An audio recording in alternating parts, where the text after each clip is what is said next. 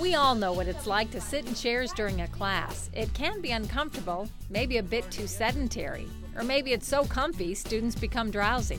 What if you had to balance on an exercise ball? Grand Valley's professor of movement science, John Kilbourne, wanted to test the idea that if you engage your body, you better engage your mind.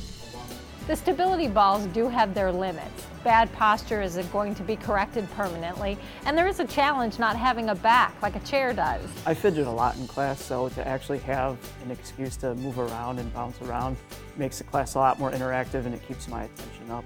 Kilbourne switched to stability balls in his classroom and surveyed 52 students about the change. He published his findings showing students increased their focus.